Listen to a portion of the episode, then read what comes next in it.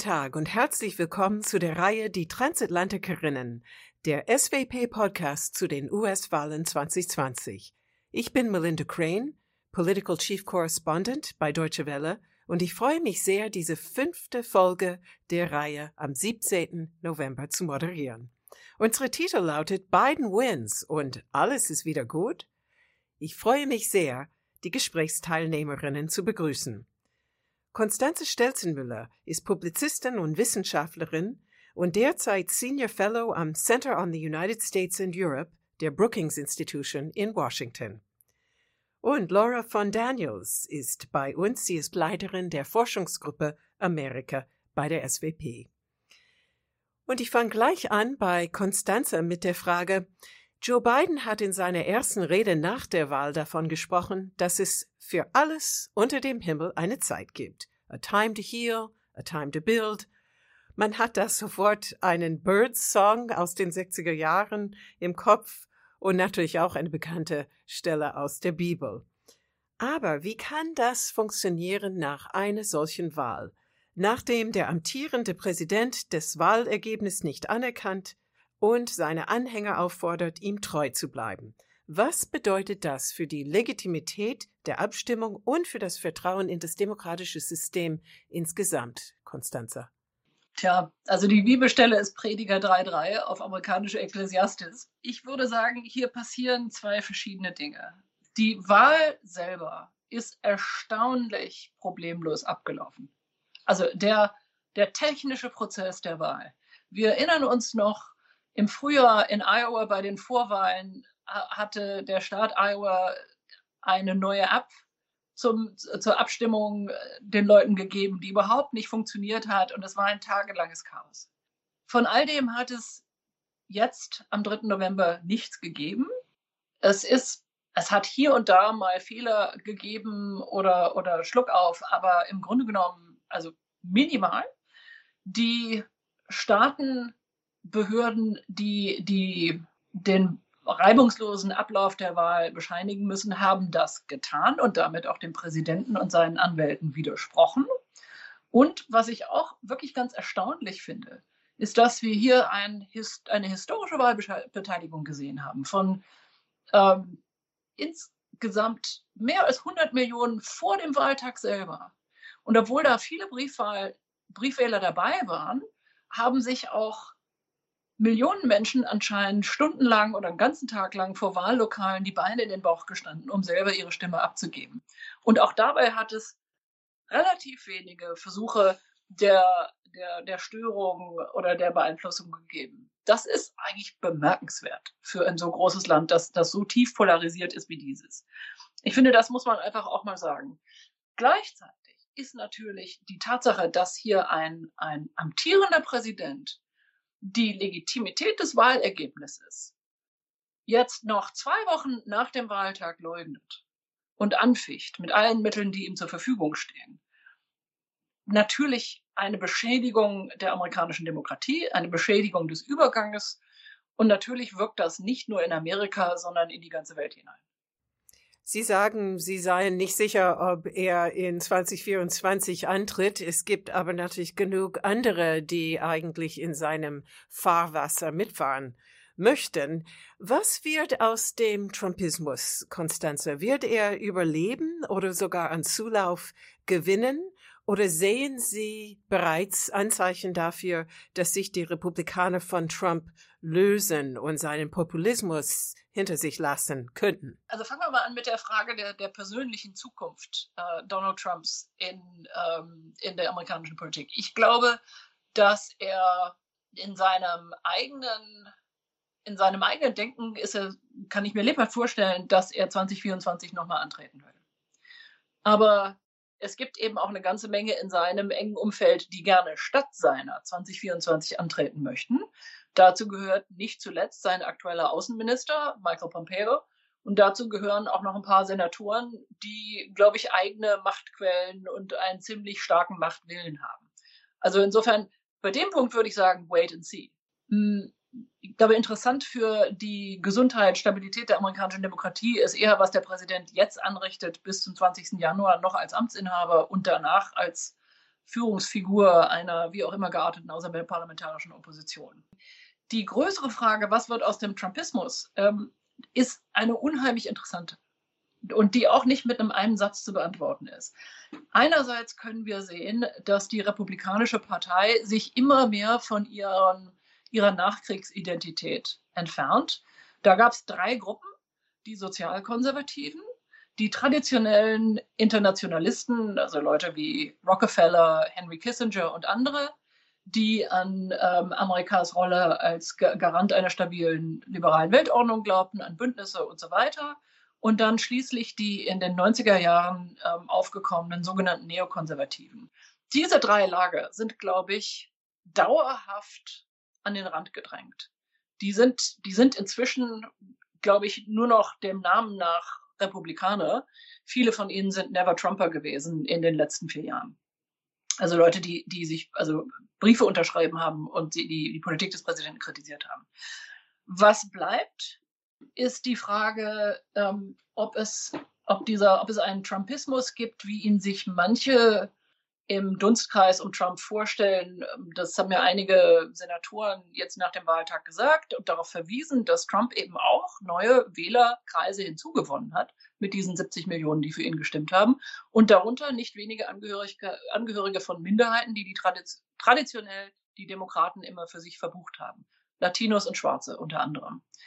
Und ähm, dazu haben dann einige seiner der, seiner Senatoren gesagt, vielleicht haben wir doch eine Zukunft als ethnisch diverse Partei der amerikanischen Arbeiterklasse. Das ist eine völlig neue Tonlage der, im republikanischen Milieu und ich glaube, der Beweis ist noch zu führen, ob das so klappt. Aber das Wahlergebnis gibt dafür zumindest Ansatzgründe. Aber wie einer meiner Kollegen neulich bei einem internen Treffen gesagt hat, die Frage ist, gibt es einen Trumpismus mit menschlichem Antlitz? Und das ist entscheidend für die Frage, ob diese Partei in den nächsten Jahren und auch bei den Zwischenwahlen, die ja schon in zwei Jahren sind, 2022 wahlfähig ist für eine Mehrheit von Amerikanern. Derzeit sieht es auf jeden Fall nach Divided Government aus. Der demokratische Präsident Biden müsste eventuell je nach Ausgang einer Stichwahl im Januar in Georgia mit einer republikanischen Mehrheit im Senat leben. Und ich würde Sie beide jetzt gerne ein bisschen was dazu fragen, angefangen äh, bei Laura. Und zwar angesichts dieser zu erwartenden Machtverhältnisse äh, im Senat. Wie wahrscheinlich ist es, dass eine zukünftige beiden Regierung in der Lage sein wird, ihre Wahlkampfversprechen einzulösen und Gesetze zu zentralen politischen Anliegen durch den Kongress überhaupt bringen?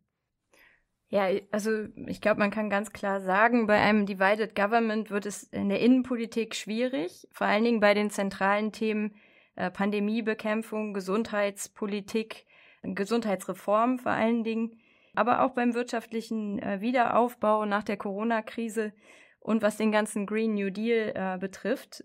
Da wird es viele kontroverse, aber natürlich notwendige Auseinandersetzungen geben über Umweltschutz und über Regulierung, die dafür notwendig wäre. Äh, außenpolitisch würde ich sagen, ist es auch schwierig. Ähm, man kann zwar argumentieren, dass Joe Biden in der Außenpolitik etwas leichter agieren kann, weil er per Präsidentialverordnung Dinge äh, durchsetzen kann.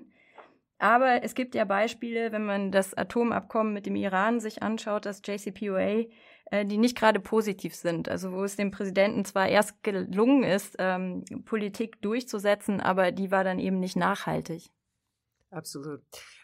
Konstanze, ähm, Joe Biden gilt als kompromissbereit. Er hat auch ganz lange äh, im Senat äh, da gedient und konnte gut damals zumindest mit dem Mehrheitssprecher Mitch McConnell oder mit einem Senator wie John McCain, dessen Witwe sogar für Biden gewählt hat, hat also viele Erfahrungen mit der Zusammenarbeit über Parteigrenzen hinweg.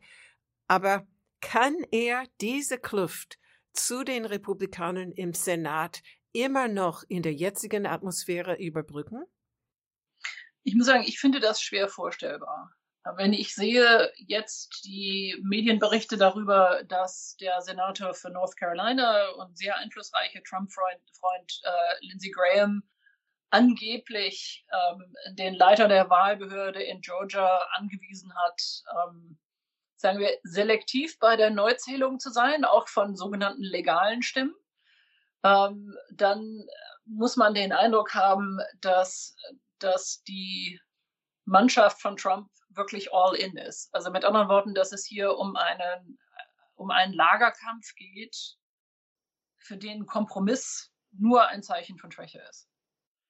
Ähm, ich glaube trotzdem, dass es gibt auch noch einen anderen Grund zur Beunruhigung und das ist, das haben wir noch nicht erwähnt, und das ist die Tatsache, dass die Demokraten ja auch im Kongress Stimmen verloren haben und ihre Mehrheit dort knapper geworden ist und unter den Republikanern jetzt Neuzugänge sind, die aus einem ziemlich extremen Verschwörungstheorie nahen Lager kommen, Anhänger dieser legendären Verschwörungstheorie QAnon sind und so weiter. Also man muss nicht den Eindruck haben, dass da eine republikanische Gruppe sitzen wird, die geneigt ist, Kompromisse mitzumachen.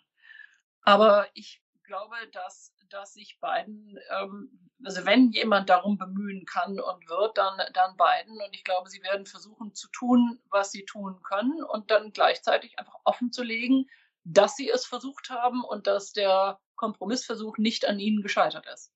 Es gibt einen weiteren erschwerenden Faktor und äh, der ist natürlich äh, der linke Flügel der Demokratischen Partei. Genau. Laura, Sie sprachen vorhin vom Green New Deal. Das ist ein Begriff, den Joe Biden nicht nutzt, weil das kommt genau aus diesem Flügel. Er spricht eher von seinem Programm Build Back Better.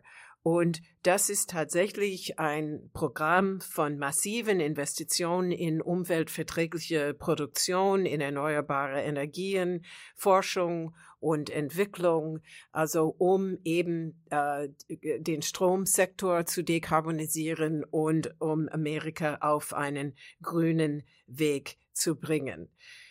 Wie viel davon wird er tatsächlich umsetzen können, äh, Laura, wenn die Demokraten bestenfalls eine knappe Mehrheit im Kongress äh, überhaupt haben? Ja, also zunächst mal, Biden hat ähm, äh, seine eigene Begrifflichkeit, hat aber zumindest Ideen und auch bestimmte Vorschläge aus dem äh, Green New Deal ja schon übernommen. Er hat vor allen Dingen auch angekündigt, äh, zwei Billionen US-Dollar äh, Investitionen verfügbar zu machen über vier Jahre für erneuerbare Energien. Das ist erstmal ein sehr großes Ziel. Man muss allerdings auch sehen, äh, Biden hat einen gewissen Track Record. Also in der Vergangenheit hat er sich sehr eingesetzt für Investitionen in erneuerbare Energien, nämlich im Rahmen des Subventionspakets oder des Wirtschaftsförderungspakets nach der globalen Finanzkrise in den USA. Äh, klar ist auf jeden Fall, dass der Handlungsspielraum im Kongress eng sein wird. Alles, was das Haushaltsdefizit erhöht, wird von äh, den Republikanern auseinandergenommen werden. Das denke ich schon, das kann man so sehen, äh, dass die Fiscal Hawks zurückkehren, äh, dass egal was unter Trump für eine Politik gelaufen ist, auf Seite, Seiten der Republikaner trotzdem immer wieder die Haushaltsdefizite und der hohe Schuldenstand bemüht werden. Andererseits kann man aber auch äh, vermuten, dass es vielleicht etwas Spielraum gibt äh, für eine moderat progressive, äh, klimafreundliche Agenda. Ähm, erstens kann eine beiden Regierung die Phase kurz nach der Amtseinführung nutzen. In dem Corona-Wiederaufbaupaket, äh, über das man dann verhandeln wird, äh, kann man äh, Investitionen äh, in erneuerbare Energien äh, mit, mit, äh, mit hineinnehmen. Und eine Erkenntnis aus den Hilfsmaßnahmen oder den Konjunkturmaßnahmen in Europa ist ja zum Beispiel, dass man ähm, wirtschaftliche Hilfen an sehr konkrete politische Ziele binden kann. Also in der EU sind das zum Beispiel äh, 37 Prozent Hilfsgelder für klimabezogene Ausgaben, 20 Prozent für digitale Infrastruktur. Äh, das sind Ideen, die man aufgreifen kann. Ich glaube auch, dass es etwas Spielraum gibt, mit einer republikanischen Partei über Klimafragen äh, zu verhandeln. Denn immerhin sind zwei Drittel der US-Bürgerinnen und Bürger ähm, dafür, dass es mehr Klimamaßnahmen gibt. Und für mich ist das eine der großen Fragen ähm, unserer Zeit, die, die auch die Republikaner ähm, bearbeiten müssen. Und es erinnert ein bisschen, finde ich, an fundamentale Umwälzungen, wie zum Beispiel die Dekolonialisierung nach dem Zweiten Weltkrieg. Ja?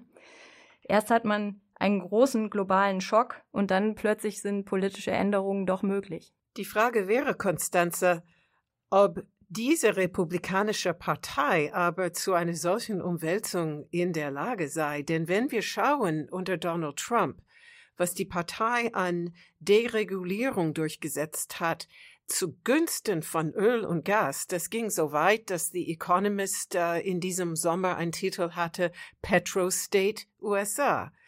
Können Sie sich wirklich vorstellen, dass die Republikanische Partei, wie wir sie im Moment kennen, bereit wäre, mitzumachen bei Build Back Better zu einer CO2-armen Wirtschaft?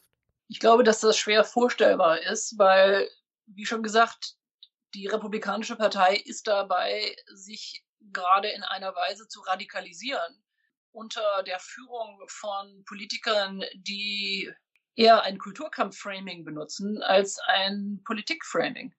Und ähm, dazu gehört auch das Leugnen des Klimawandels bei vielen. Insofern habe ich Schwierigkeiten, mir das vorzustellen. Aber da Amerika ein föderaler Staat ist, haben wir schon in den letzten vier Jahren der Trump-Administration bei, als Reaktion auf diese Rollbacks, die äh, Laura von Daniels gerade beschrieben hat, gesehen, dass einzelne Staaten und auch Städte sich äh, davon nicht nur abgesetzt haben, sondern sich teilweise einfach von selbst an die Ziele des Pariser Klimaabkommens gehalten haben. Ich erinnere mich noch sehr deutlich an einen Bürgermeister auf einer Konferenz vor ein paar Jahren in Kanada, das war ein amerikanischer Bürgermeister irgendwo aus dem Südwesten, der sagte, ich bin ein absoluter in der Wolle gefärbter Republikaner, aber natürlich halte ich mich und meine Stadt eisern an die Ziele des Pariser Klimaabkommens, weil wir sehen hier die Folgen des Klimawandels in meiner Region und wir sind nicht blöd. Kommen wir jetzt zur transatlantischen Partnerschaft und ob es in Zukunft partnerschaftlicher zugehen wird. Und Konstanze, Joe Biden hat gesagt, er werde zum Pariser Klimaabkommen zurückkehren. Wie sind hier die Aussichten? Was könnten wir erwarten von Biden in, in äh, Bezug auf eine engere transatlantische Zusammenarbeit? Also es wird ja teilweise in Deutschland so ein bisschen so dargestellt, als seien die Positionen exakt dieselben wie bei Trump, ähm, nur alles freundlicher verpackt. Aber ich glaube, dass das nicht richtig ist und ich glaube, dass allein die Tatsache, dass wir es mit einem Präsidenten zu tun haben, der genau weiß, was er an Bündnispartnern hat, insbesondere an demokratischen Bündnispartnern und an der EU, ähm, die, die Tonlage einfach Folgen hat für die Inhalte der Politik. Das heißt, wir werden nicht mehr einen Präsidenten erleben, der die NATO als eine Art von ähm, mafiöses Schutzgeschäft betrachtet, sondern als ein echtes Bündnis auf Gegenseitigkeit. Und bei beiden ist es auch nicht vorstellbar, dass er öffentlich die Geltung der gegenseitigen Schutzverpflichtung im Artikel 5 in Frage stellt bei bestimmten Staaten. Es ist auch nicht vorstellbar, dass irgendein Mitglied seines Teams die EU als Feind bezeichnen würde. Das ist schon mal hilfreich, ehrlich gesagt, für ein Europa, das natürlich sehr viel verwundbarer ist im Großmächtekampf zwischen Russland und China und anderen. Und das, das hat eine erhebliche Bedeutung. Trotzdem gibt es hier in Washington einen überparteilichen Konsens, dass die Europäer im eigenen Interesse mehr tun sollten.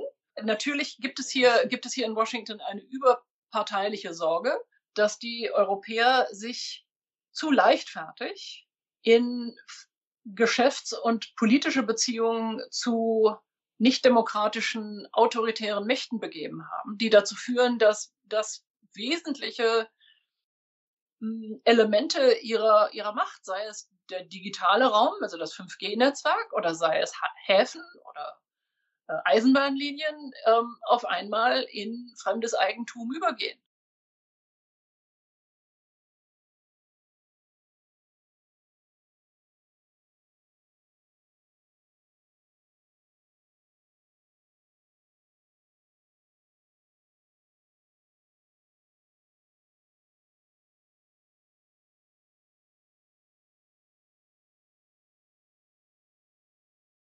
Ich würde gerne näher eingehen auf den Multilateralismus und auch auf die Erwartungen der Europäer. Denn Sie sagten vorhin, Konstanze, Sie hätten den Eindruck, dass viele in Deutschland denken, äh, Bidens Politik wird vielleicht ähnlich wie äh, äh Trumps, nur ein bisschen freundlicher. Ich höre immer wieder eher erhöhte Erwartungen ähm, Multilateralismus. Und was ich damit meine, ähm, vielleicht mit Handelspolitik angefangen, dass man denkt, nun wird alles gut, Free Trade wird zurückkehren, ähm, Amerika wird wieder WTO-konform. Aber Laura, wenn ich anschaue, was, was Biden während der Wahlkampagne gesagt hat in Bezug auf Buy America, in Bezug auf den Schutz amerikanischer Arbeitsplätze, sogar eine Art äh,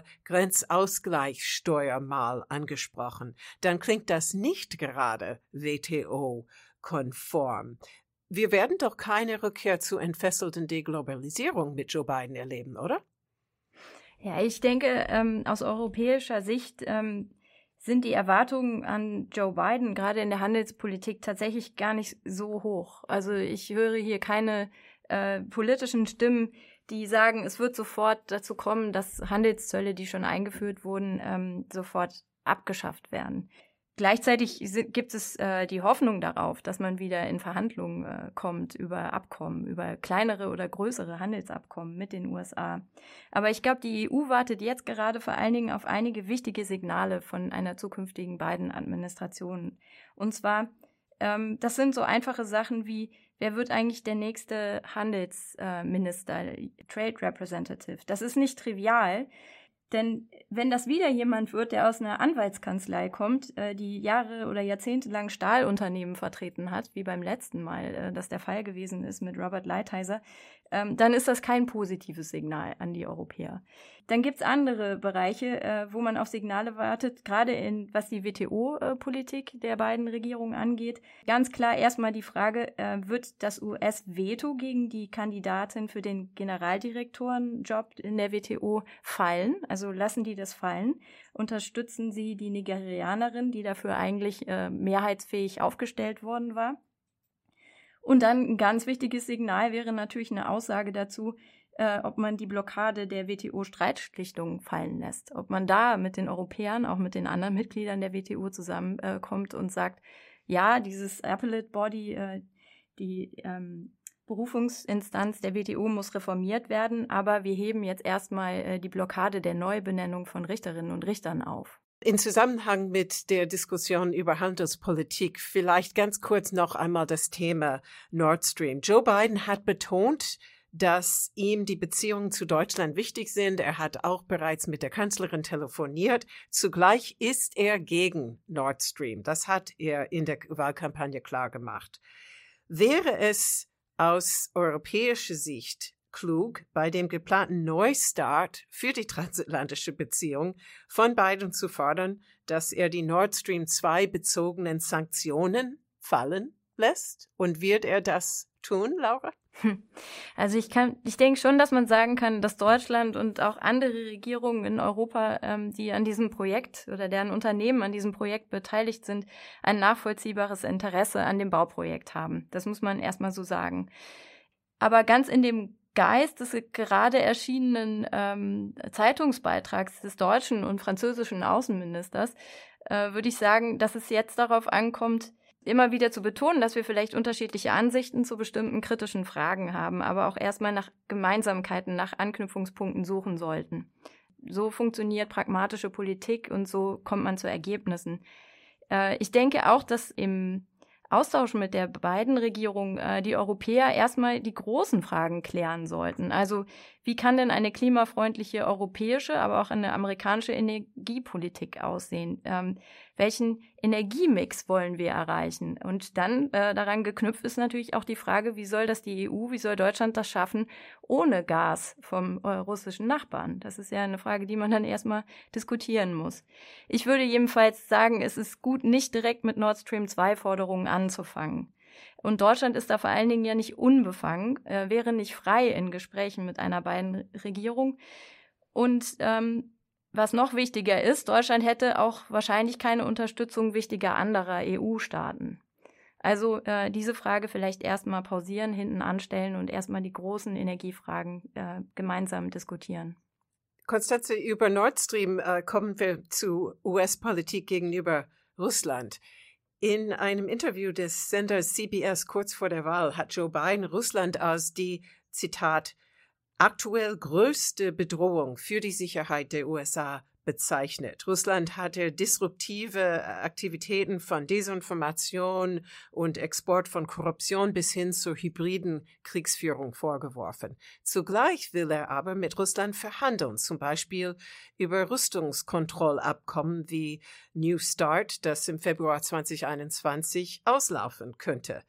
Gibt es überhaupt Druckmittel und Anreize, mit welchen beiden Russland zu mehr Kooperation bewegen könnte? Also ich würde doch gerne noch mal was zu Nord Stream 2 sagen, bevor ich das beantworte. Und gerne. das ist, dass ich glaube, dass Nord Stream 2 äh, inzwischen doch weitgehend in Berlin als eine echte politische Hypothek begriffen wird. Und zwar nicht nur im Verhältnis zu den Amerikanern, sondern auch im Verhältnis zu unseren europäischen Nachbarn.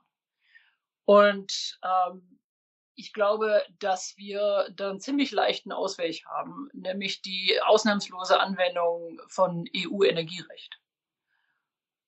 Und ich glaube, dass das mit einer beiden Regierung durchaus zu besprechen wäre und dass man sich damit eine, eine wirklich sehr offene Flanke wegarbeitet, die, in die ansonsten ähm, europäische Nachbarn immer wieder reinstoßen können. Das gebe ich einfach nur zu bedenken.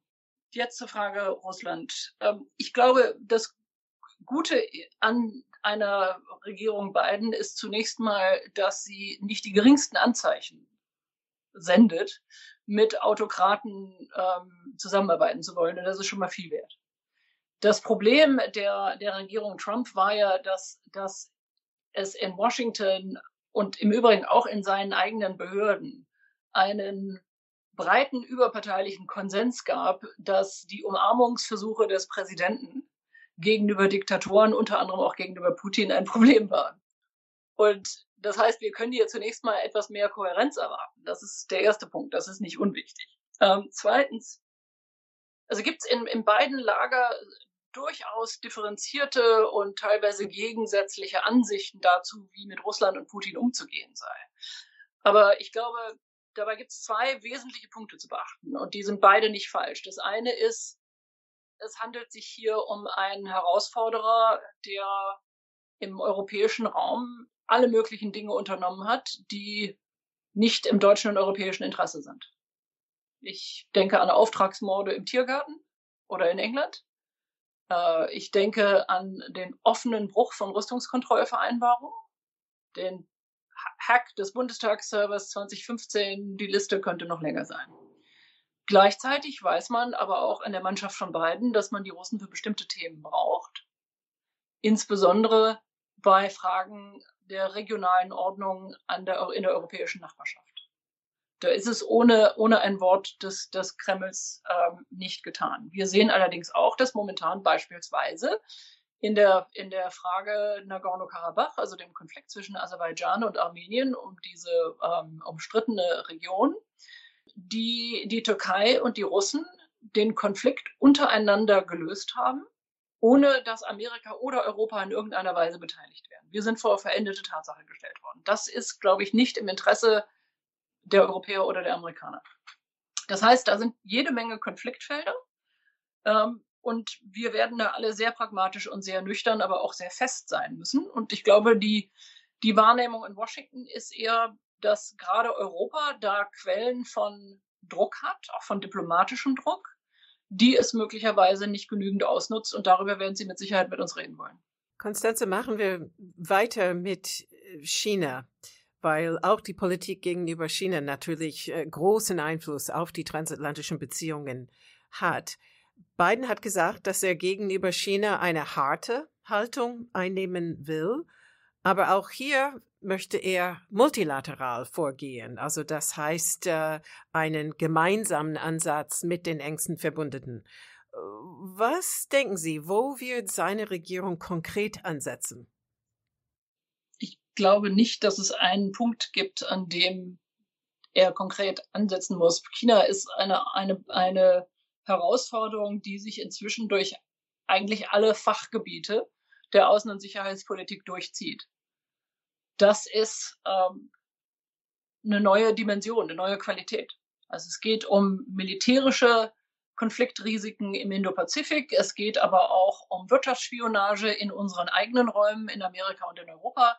Es geht um diplomatische, politische Einflussnahmeversuche und so weiter und so fort. Und ich glaube, die Vorstellung ist, dass man da an allen, an, an all diesen Punkten ansetzen muss.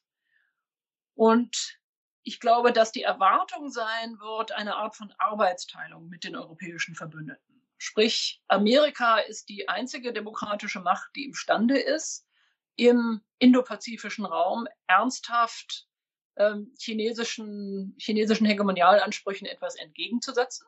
Das sind die Europäer nicht. Aber sie werden von uns dafür diplomatische Unterstützung erwarten und vielleicht auch Unterstützung von unseren Diensten. Und sie werden, kann ich mir auch vorstellen, darauf spekulieren, dass wir auch bereit sind, unsere Wirtschaftsbeziehungen das Gewicht unserer Wirtschaftsbeziehungen in diesem Zusammenhang notfalls, also beim Ausüben von Druck, in Anschlag zu setzen. Umgekehrt äh, ist den Amerikanern auch sehr bewusst, wie sehr China inzwischen ein sehr selbstbewusster und aggressiver Akteur innerhalb von Europa ist und erwartet von uns, wie ich finde, zu Recht, dass wir das nicht nur nicht ignorieren, sondern auch da sehr viel selbstbewusster und kräftiger Konter geben. Die Erwartung ist sicher, dass wir nicht naiv sind. Und wenn man sich in den letzten Jahren unsere Debatten zu China in Europa angeschaut hat, konnte man den Eindruck haben. Aber ich glaube, dass es, also es ist sehr wohl hier auch bei Kennern, Europakennern in Washington inzwischen angekommen ist, wie sehr sich die Debatte und auch die Inhalte der Politik in, in Europa und auch in Berlin in den letzten Monaten geändert haben.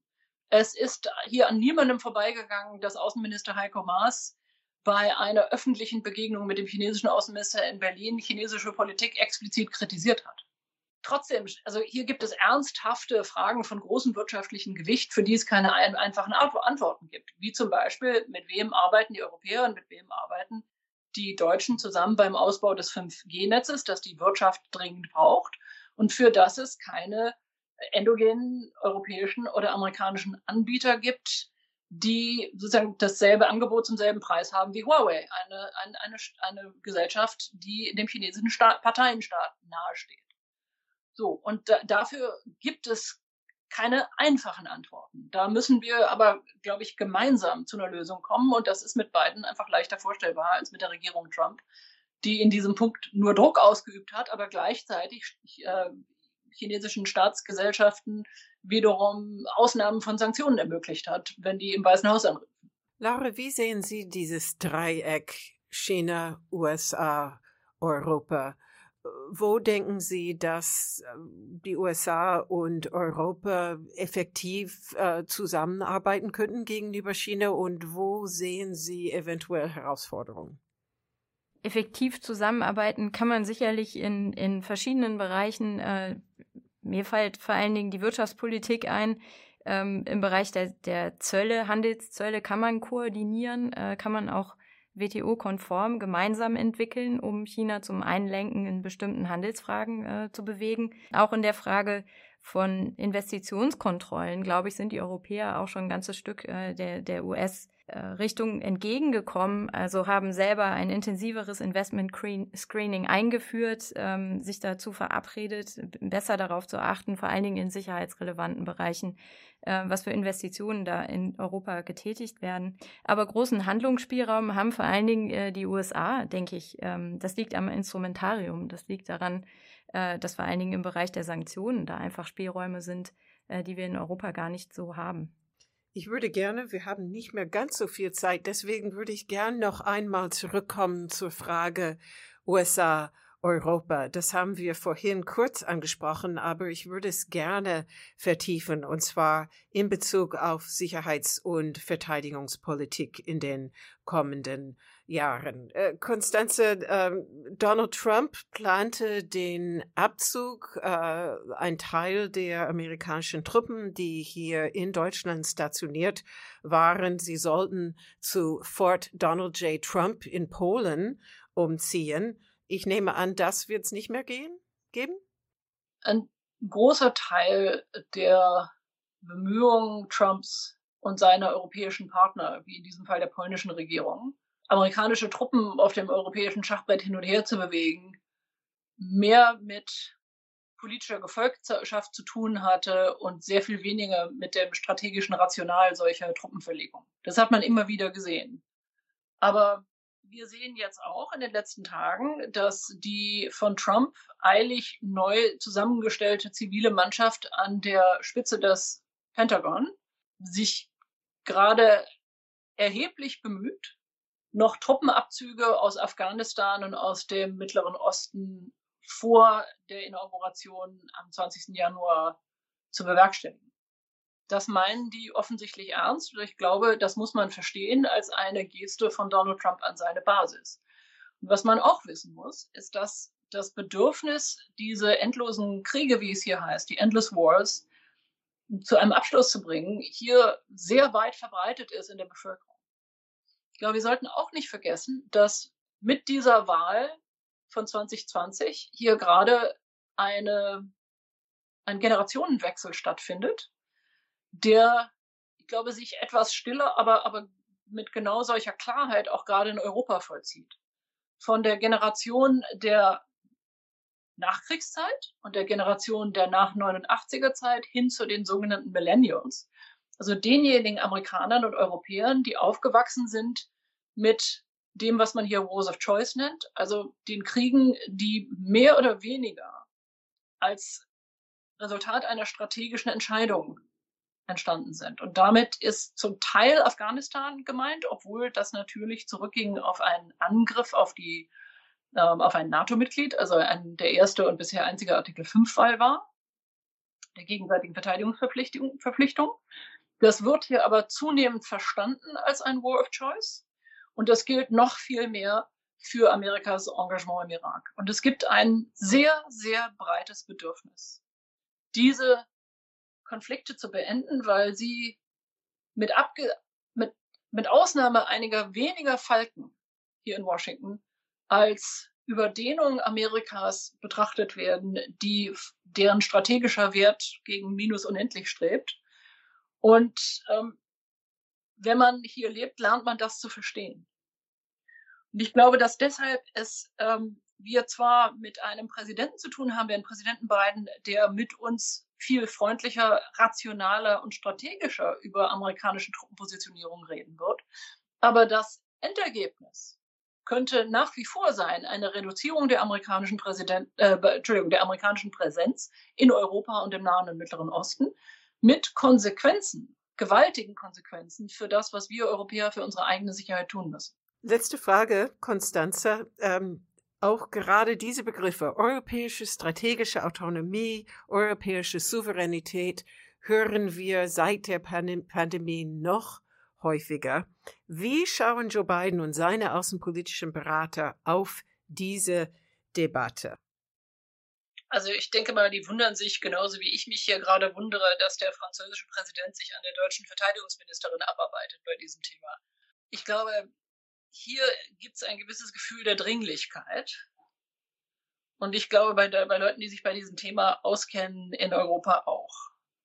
Und wir haben als Europäer in Amerika den Ruf, uns gerne zu verheddern in Formalismen, Begriff, Begriffsklaubereien und in multilateralen Prozessen, deren tatsächliche Ergebnisse am Ende extrem überschaubar sind.